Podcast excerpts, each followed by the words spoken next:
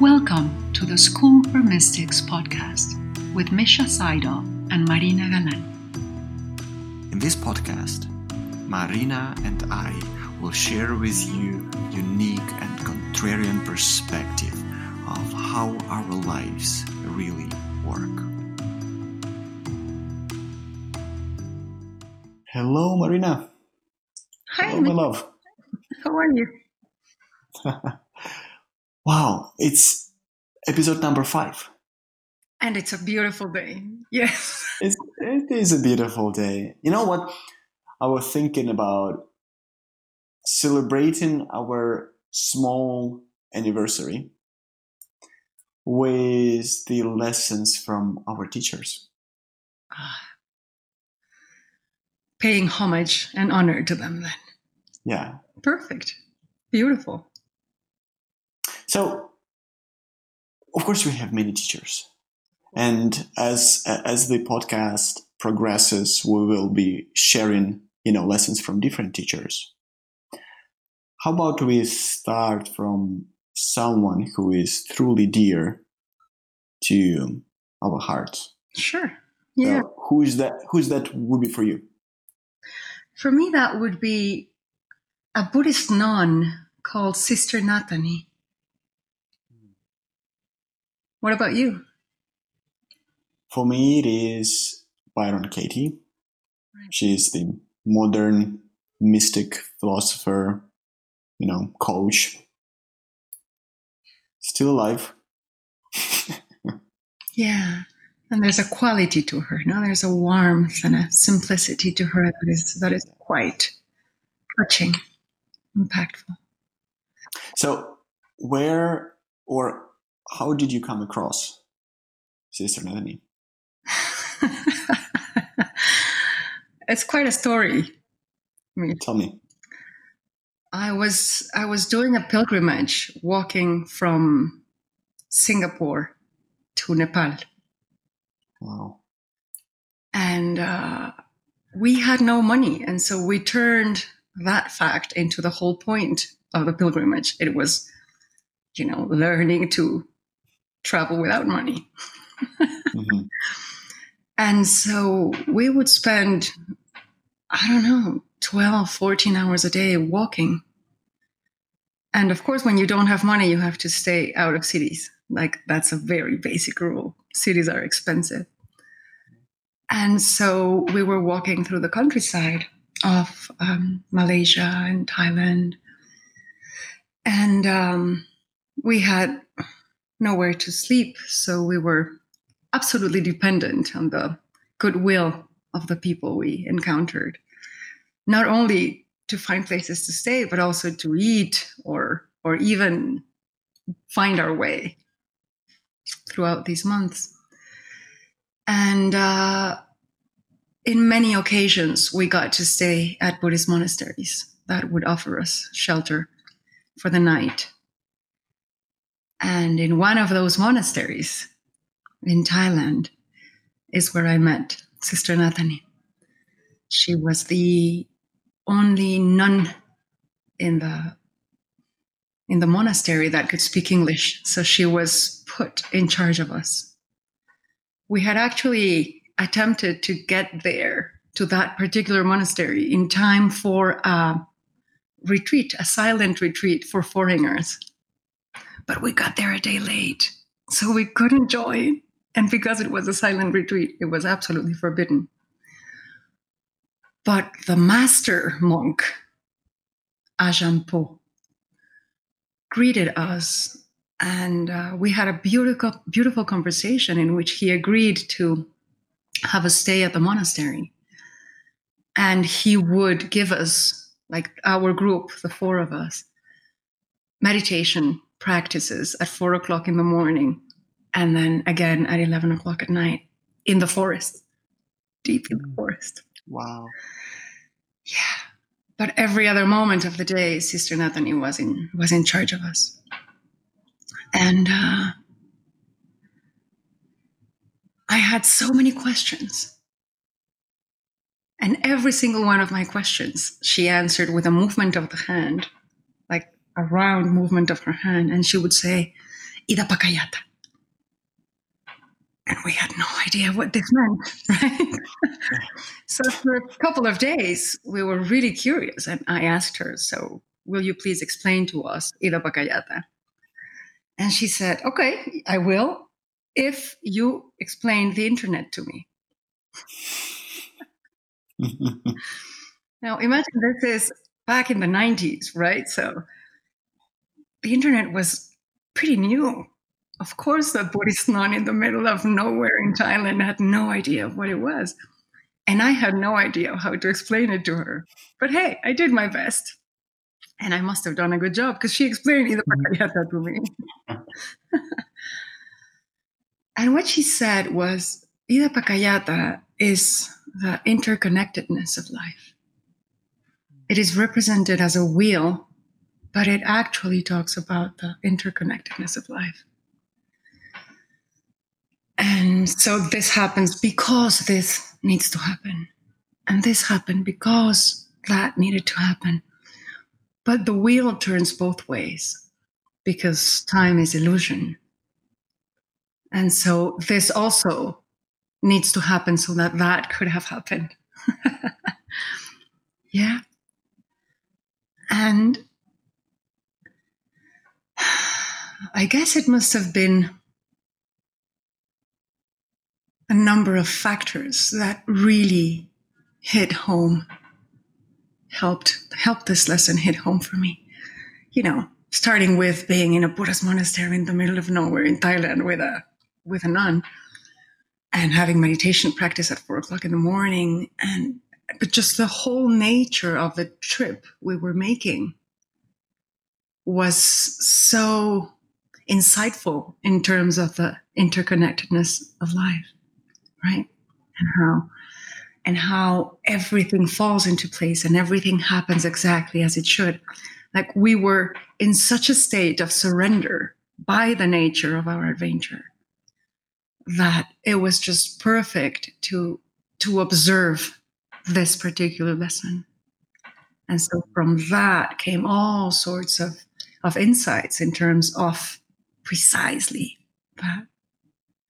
Now, Sister Nathani was really interesting because she had been married to a Kuwaiti uh, oil magnate, mag, uh, billionaire.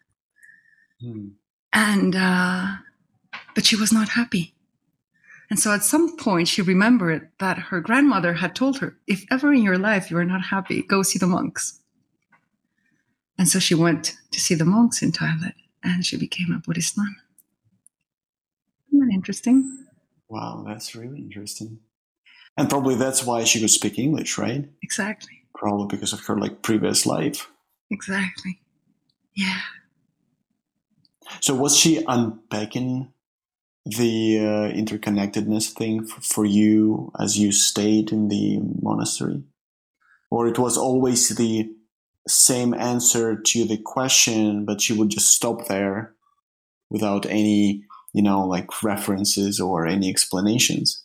She gave me a, a couple of, of, of examples. Like I remember I told her, well, yes, of course, sometimes, you know, after a few months or a few years, you can connect the dots and say, oh, right, that needed to happen in order for. The... But there are so many other times in life where you cannot see the interconnection. And I remember we were walking through a path in the forest when I said that. And she turned around with her little oil lamp in her hand. and we could see, you know, the light on her face. And she was so mad, so upset. And she looked at me, you know, and she said, You proud Mexican girl, do not pretend that everything in this universe has to do with you. And then she smiled and said, But of course it does. And turned around and said, and so she, That's beautiful. She me, yeah, she told me a couple of stories and um, trying to bring light into what this meant. But but it was really through just observation and and reflection that I started seeing it. And again, you know, because of the nature of our adventure, we we got to witness that constantly over and over and over and over again. It was very impactful. That that sense of Pakayata, I can tell you, Misha, it changed my life completely from that day forward. Okay, so today you will be telling us how exactly, right? And you will share the the insights from that, that were like steaming from from that lesson. So let me tell you a little bit about Byron Katie and uh, how she came to my life. So the story is fairly simple for me, I think.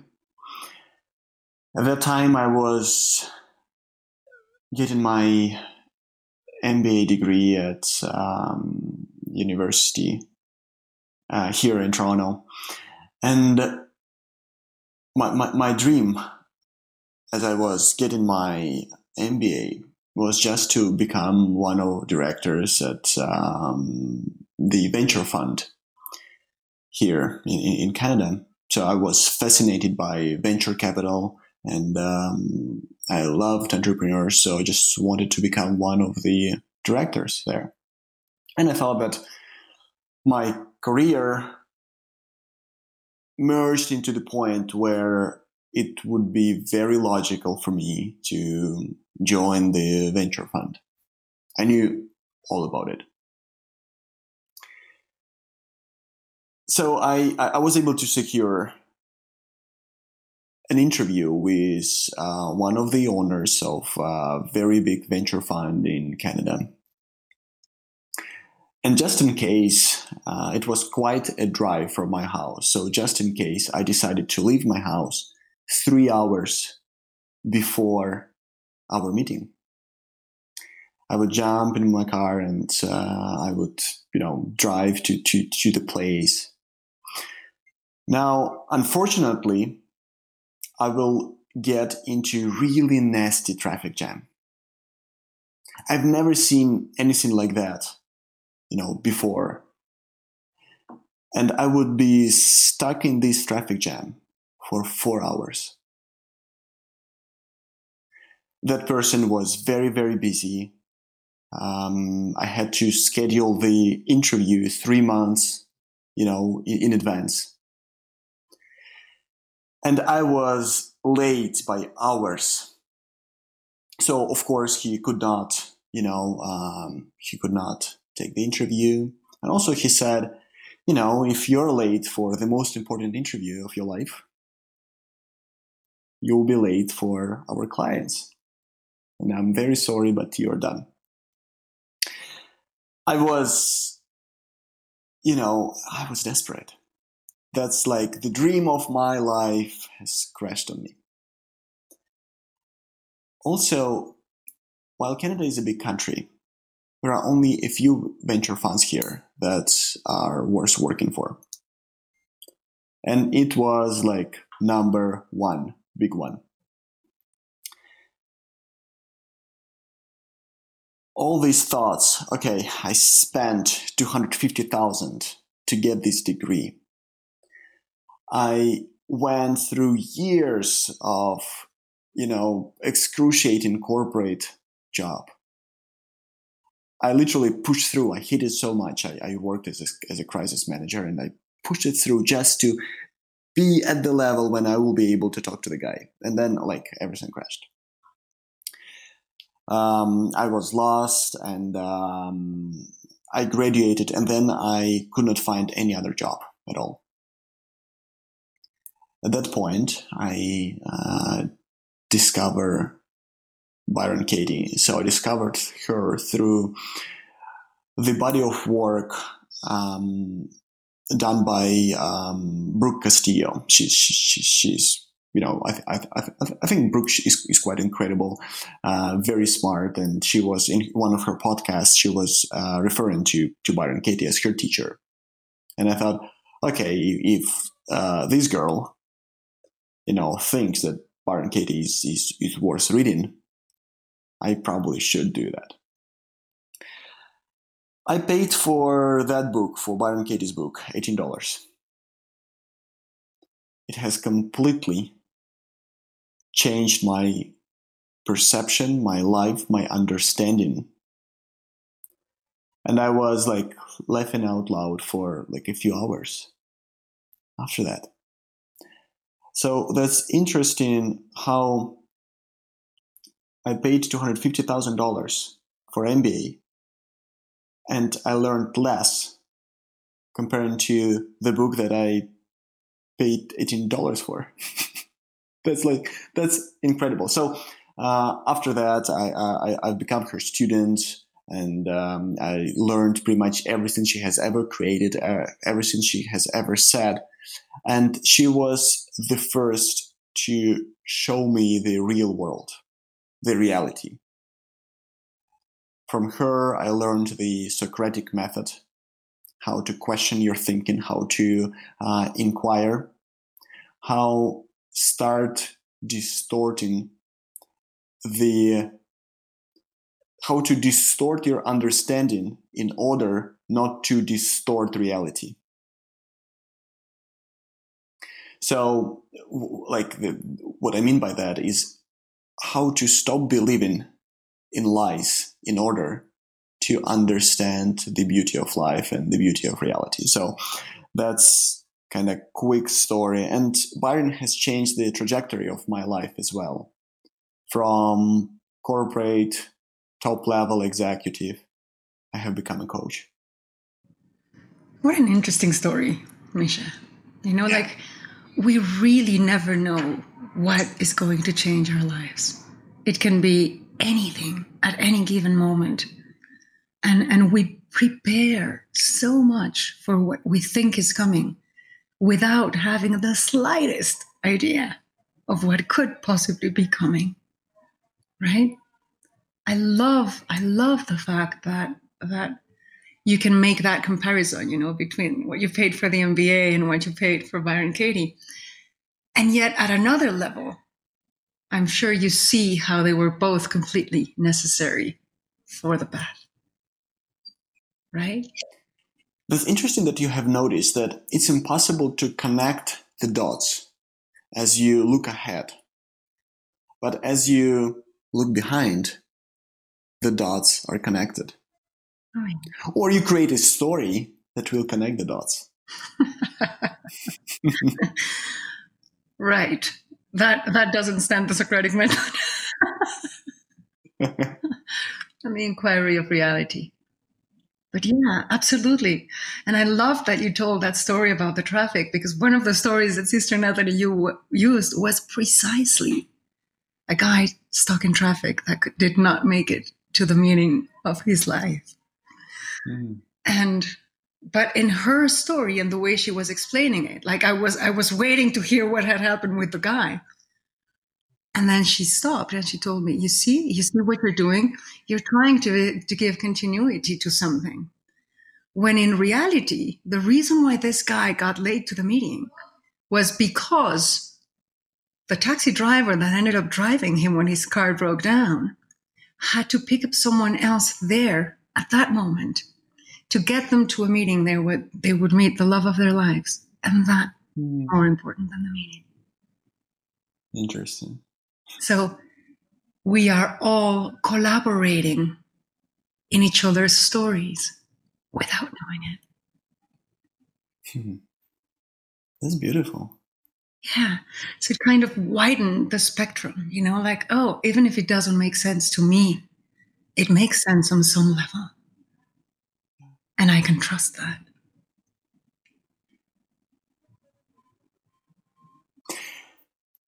You know, I was I'm thinking about that guy who missed, you know, his meeting for other people to get to their meeting, right? To the to, to the one that is more important.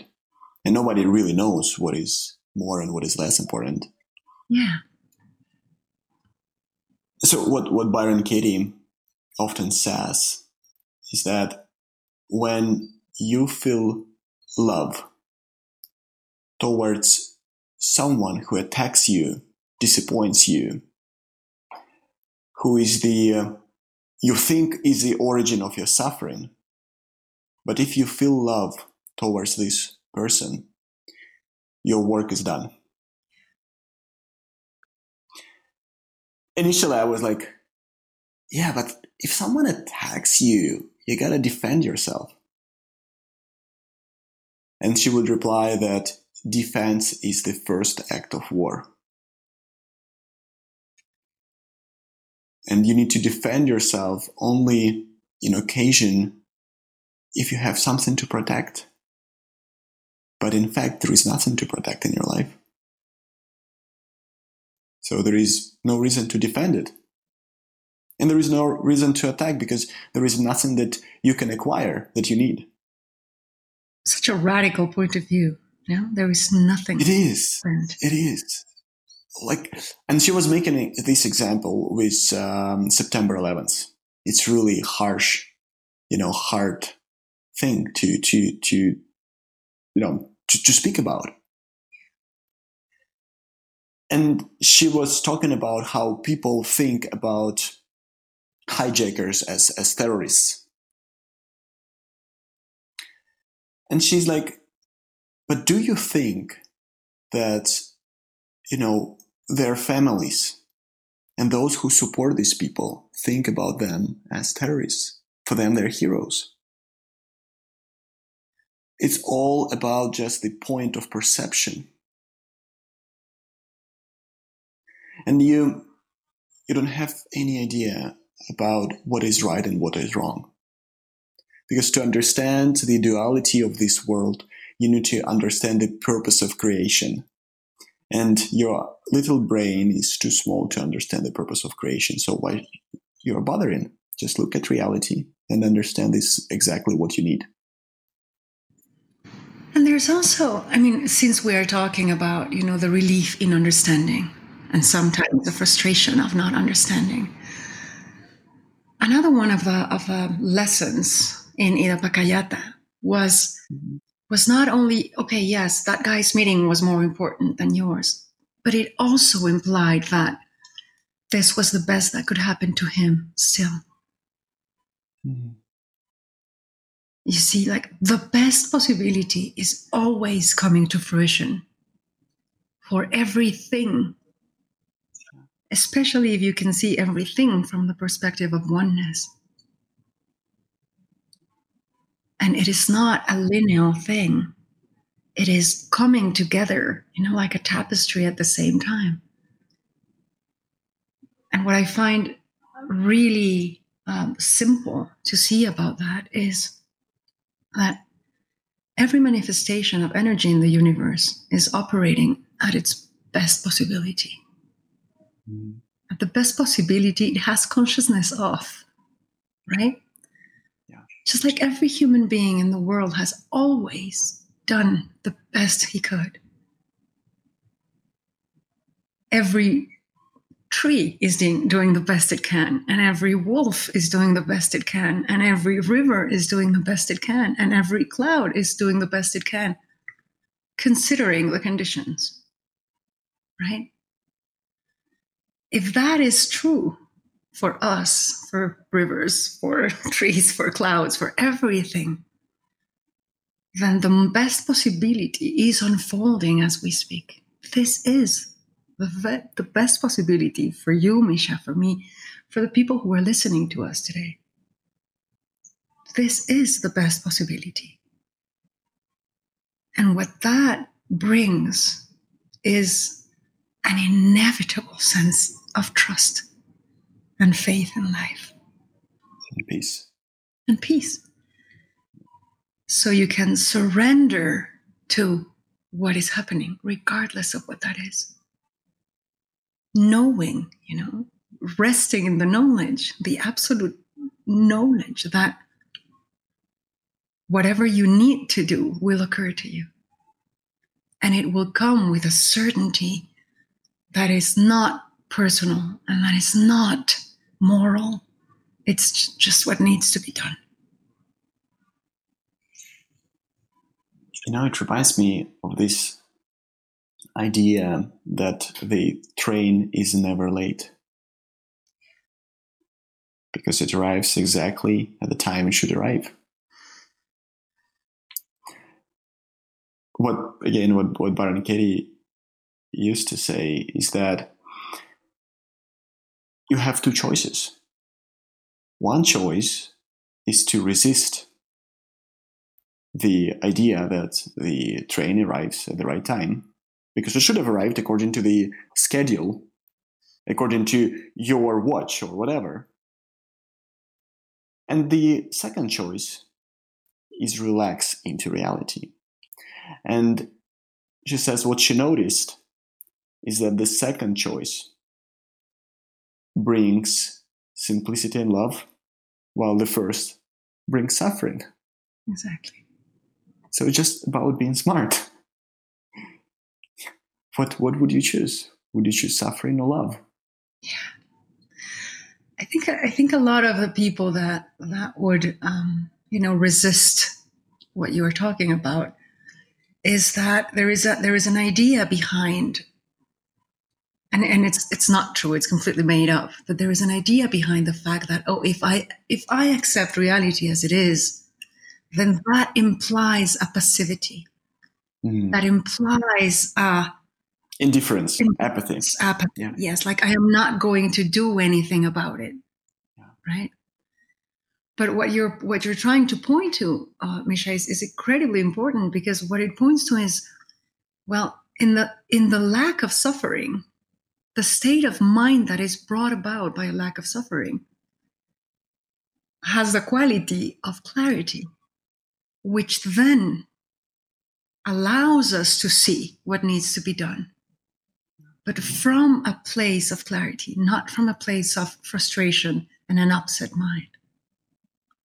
So yes in fact agreeing with reality is smart is intelligent is wise you know like so many times. The only reason why we cannot think of something to do we cannot think of how to solve things is because we have not come into agreement with what is. You know and the world is full of examples of this. I remember a client you know one day saying no I, I lost my phone and i was really upset for so many hours until i accepted that i had lost it. And then came calm and clarity about what i needed to do. But every single um, every single act of suffering has to do with rejecting reality with rejecting what is. And the end of suffering comes with acceptance right? Yeah. so grief loss we we finally start moving on when we come to terms with what is. When we finally enter an agreement with reality. And and in this new world of pandemic that we are submerged in well we want to be in agreement with reality so that we can then from a radical presence in the now and what is have the clarity to create the future we want to create. And it might be paradoxical that in order to create the best possible future, what is required is absolute presence in the now. But that is exactly as it is. You know, when I work with clients and when they come to me with their dreams and um, the realities they want to create themselves, what they always miss is the understanding of the present. They want to jump there, but they don't have any idea from where they are jumping.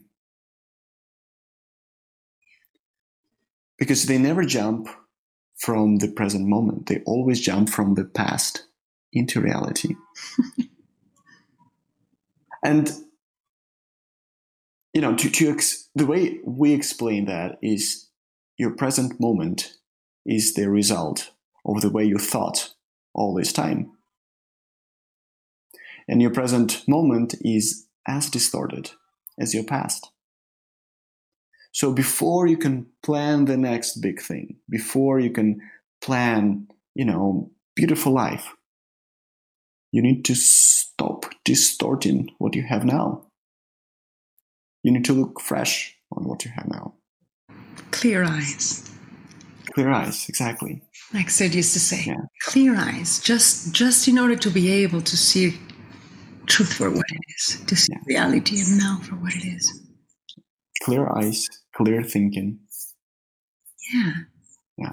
And I think I think I remember Byron Katie, your teacher, saying at some point, the secret is choosing what is.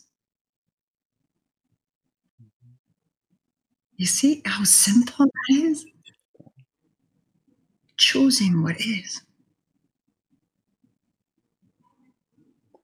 You know, once I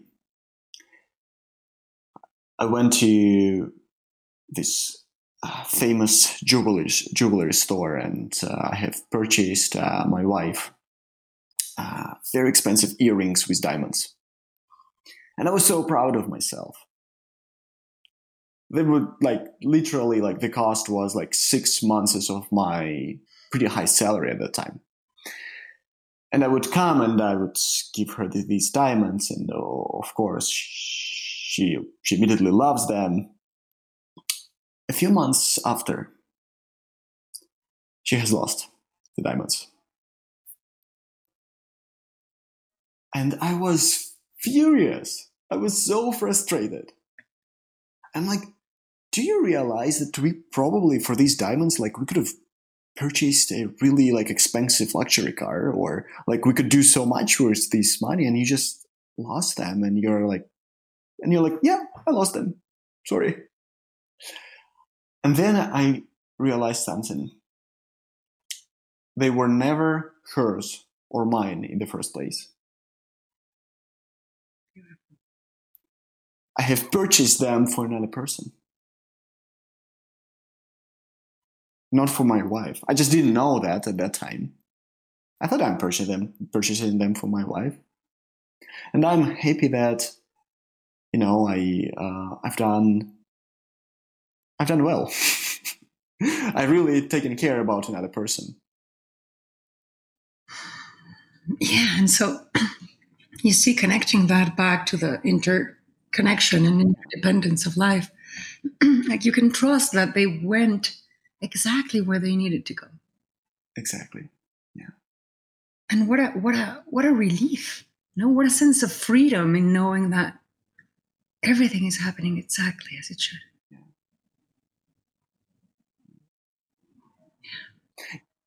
You know, sometimes these lost items they come back to us, and this is how we know that maybe they were ours for a while at least. And sometimes this lost item is another human being. Sometimes that is exactly the way it works. You know, I was talking with someone yesterday and I was remembering another dear teacher in my life who at some point helped me see that, you know, whenever a relationship is broken, and not necessarily a romantic relationship, it can be, a, you know, work relationship Anytime. or a friendship relationship, or at any time, a relationship is broken, and then at some point continues, you know, the, you go back to that relationship. It is not the same relationship anymore because the two persons are not the same people anymore. They have gone, they have experience, they have, and and and so it's a completely new relationship, the one that is starting. Now, I really loved this woman because she helped me see not only that, but the fact that that is also true in a relationship that does not break and begin again. like the relationship is a living, breathing thing Mhm. that that evolves with time, and that and that we we need to become aware again, coming back to the present moment of what it is, and not live in our concept of what that relationship is. Right? You never enter the same water. Exactly. Yeah. Yeah, and that is why in Sisters, well, in Buddhism, in Sisters Nathani's example, you know, they talk about a wheel that is always moving, but it's moving in every direction, not only in one direction.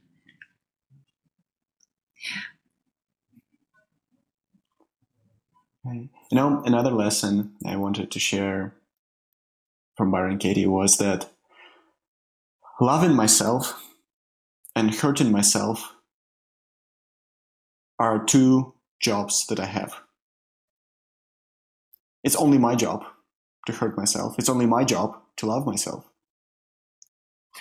And this, this notion goes to the idea that there is nothing and no one who can hurt you.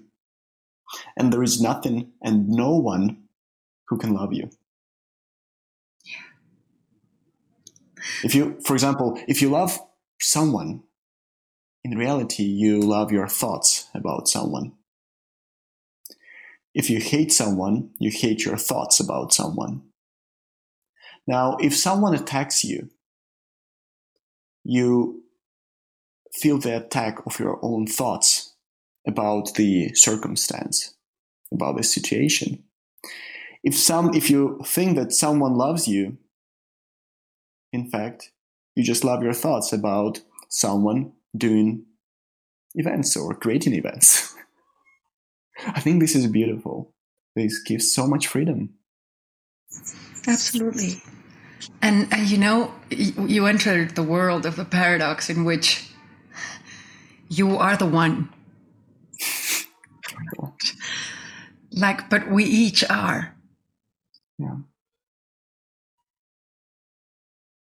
We each are. You are the only one. and I am reminded now of Ramana Maharshi's teaching, you know, when he was asked, How are we to treat others? His only answer was, There are no others. This is some mind mind blowing answer, right? For unprepared mind. yeah, it was like it was like completely sided sideways, you know, you're like you're not expecting it. But yes, there are no others. There's just you. And I love the fact that you're pointing to, yes, you are your own destroyer, but you are your own savior as well. Like there is no one else, only you. And you have the ability to see this or not see it. You know, what fascinates me about this paradoxical thinking is the simplicity and obviousness of it. Like the most paradoxical stuff is so obvious. But it cannot be understood rationally. Yes. It's just self evidenced, right? should be experienced, right? Yeah, through the experience of it. Like there's a deeper knowing, there's a recognition of, oh, yes. But there is no rational battle around it. It is not something that can be figured out. You see, it's just evident. It's just, yeah. Yeah. And again, going back to this, you are the one, you know, like, I guess one of the one of the lessons in Sister Nathani's presence was precisely mm-hmm. that, you know, like she left everything behind because she was not happy. So there is this sense of responsibility, mm-hmm. like an ability to respond from realizing that you are the one creating, you are the one, you know, bringing possibility into life. And so in a way, just, just the fact that we can understand that it is up to us allows us to then respond from a deeper place. Yes. So simple. So simple, Misha. You know, I was, I was thinking, I was thinking about this, this, this notion of, of, presence and uh, of idea being um, being in the now. And what I suddenly remembered is uh, something I um, I learned in uh, this book called the um, the Course in Miracles, and um, what they are talking about is that every thought, every image you have in your head is never about the present moment. It's always about the past. It's about what has happened. And that changed my whole understanding of how to be present, how to be in the now. Because the moment you think, oh, I'm in the moment, actually that moment has gone. yeah. Or the moment you think, oh, I'm doing great, it's the result of your past patterns of thinking. Absolutely. And and that points to the fact that you're either here or in your head.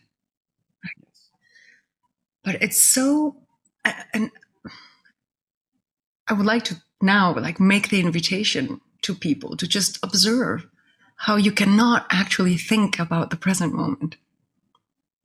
You can perceive the moment, but you cannot think about it the second you can you start thinking about it, it it's because you're thinking about a past already. So the the, the raw material of thought is the past. Mm-hmm.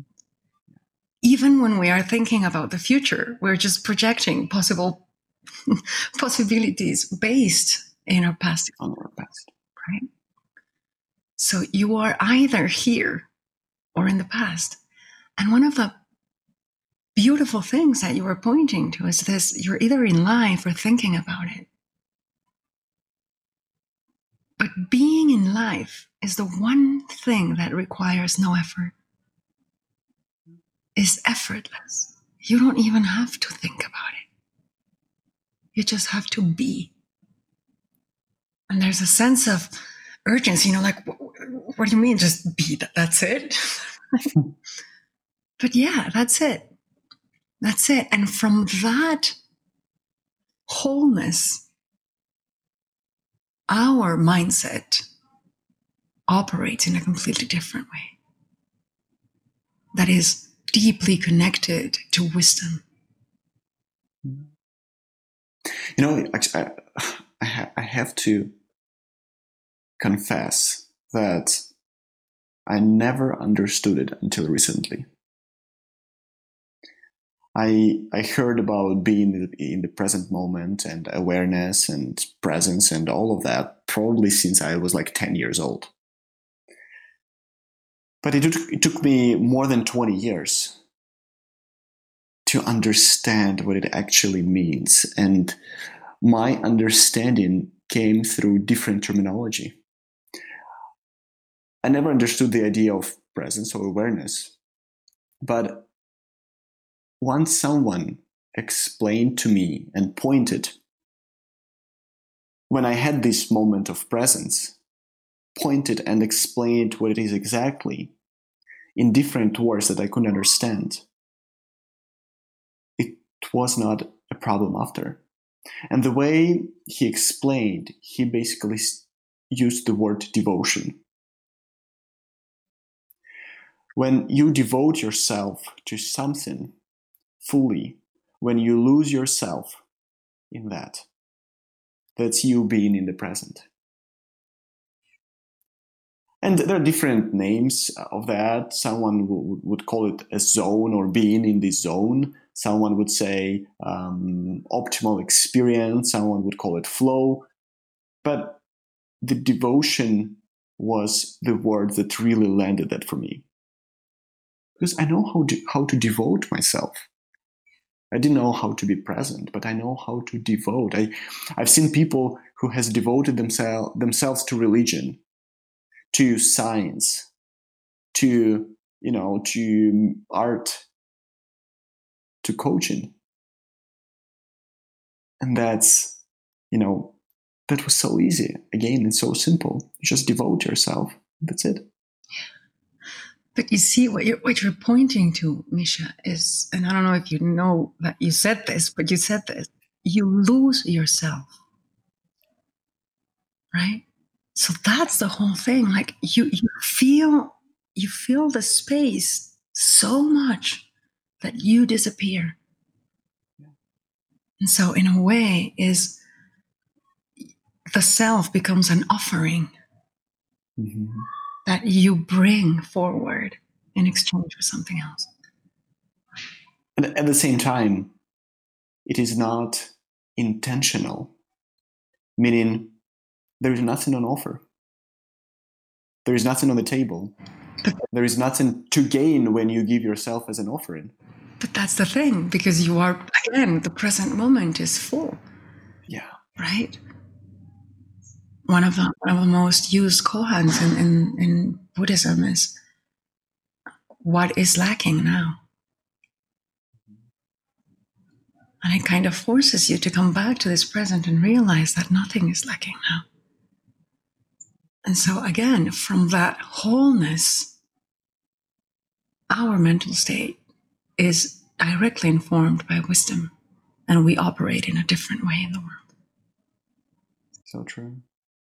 Marina, what made you made you travel from Singapore to Thailand in the first place? Nepal. To Nepal, yeah. That is a really difficult question. that is a really difficult question, and I and I can assure you, Misha, that anything I have answered in my life to that question has been made up. Like everything. I I don't know. It was just something that I needed to do. Like I can mm-hmm. tell you, well, you know, I was going through a very difficult time yeah. be home because da da da da da. Or I can tell you, well, you know, I was young and stupid and wild, and I was just, you know, going with my friends. I can tell you anything, but but that is just a story I made up yeah. in the moment to justify it. Yeah. The truth is that there was a movement in me leading me in this pilgrimage. Yeah. And I I went through so many experiences and I learned so much in those months that me, myself, and my life were never, ever the same again. I, can relate so much. This is the closest you can get. I had similar experience living in, in Taiwan and um, and in, in Turkey before, and I can make up so many stories why you know why I went there and uh, what uh, thing I was looking for and but the real thing I was just cold. There you go. You see, Misha? That's the best. It, it is also also made up, but that's the best. You know, the closest you can get. Yeah, and yet, and this is like another level of the paradox. Yeah. And yet, you can harvest from that. You know, like I have no idea of why I went, but oh my God, did I learn and did I harvest from that? And that has made sense for the rest of my life and has given sense to the rest of my life. So there, there is a, again, there is a surrendering to that movement that comes from we have no idea and takes us we have no idea where but doing it in consciousness, doing it as an exercise of self inquiry brings unimaginable gifts that will guide us through life. Now, I have you know, a question for you, Misha. Okay. Are you happy you didn't make it to the meeting?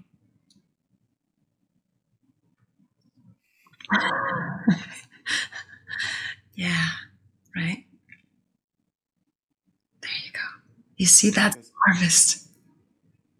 You could have turned that into a reason to not be happy ever again.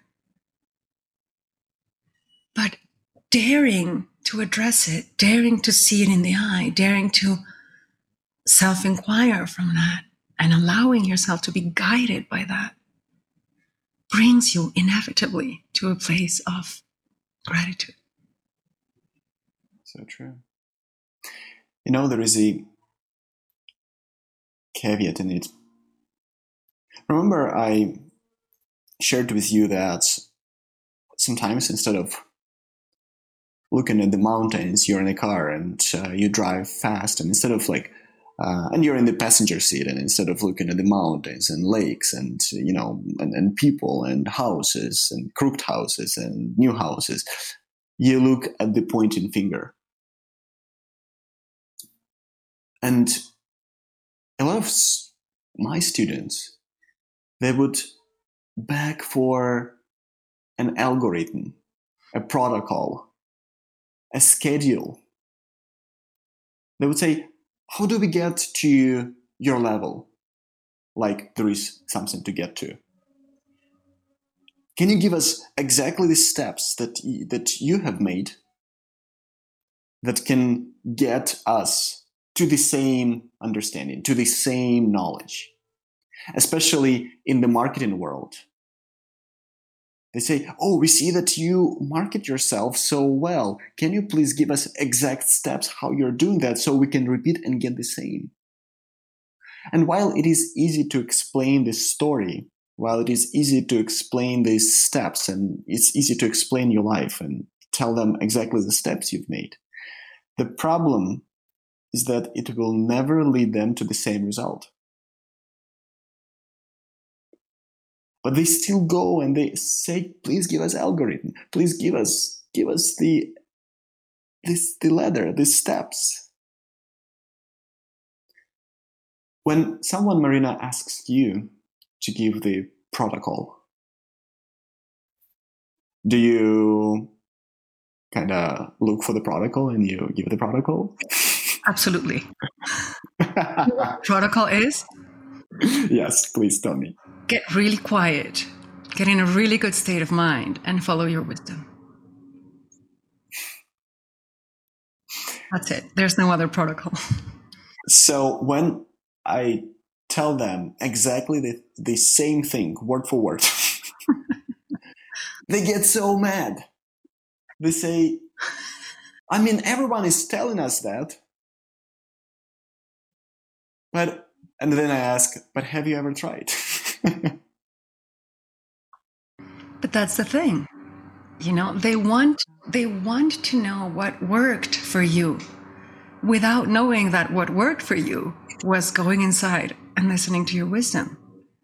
They are trying to reverse engineer a process that is not possible to reverse engineer because wisdom is personal. It informs each person in a completely different way and and guides you to to what would make you happy to what would help you find your well-being. That can be something completely different to the person next to you.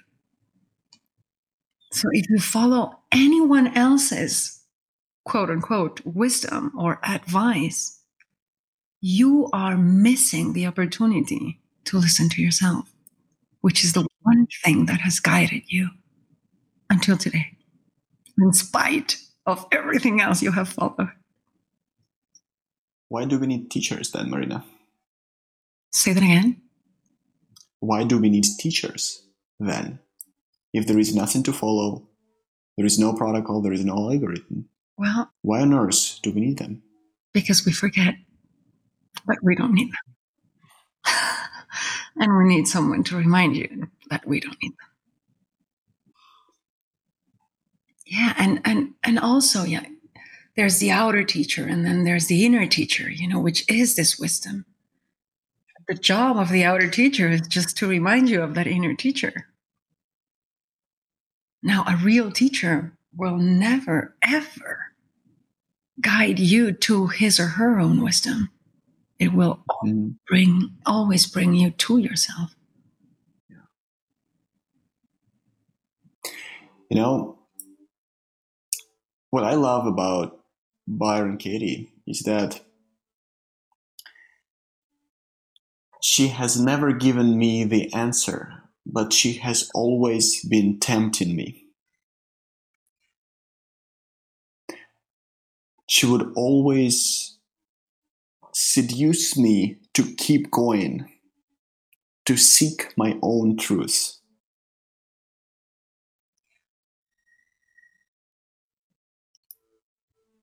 So, I also agree that there are teachers and there are masters. The masters would seduce you. The teachers generally are people and events that will rub your face into what you need to learn. yeah. But hey, stubborn cattle beats both pushing and pulling. exactly. yeah. Man, such gratitude for teachers, right? And masters. Such gratitude for them. And sometimes we need one, and sometimes we do need the other. And sometimes we need none. And sometimes we need none. That's true. Beautiful. Beautiful. Yeah. Thank you. Thank you, Marina. Thank you, Misha. Uh, a very fruitful exploration as ever. Yes. So, see you next time. See you next time. Thank you for listening to the School for Mystics podcast.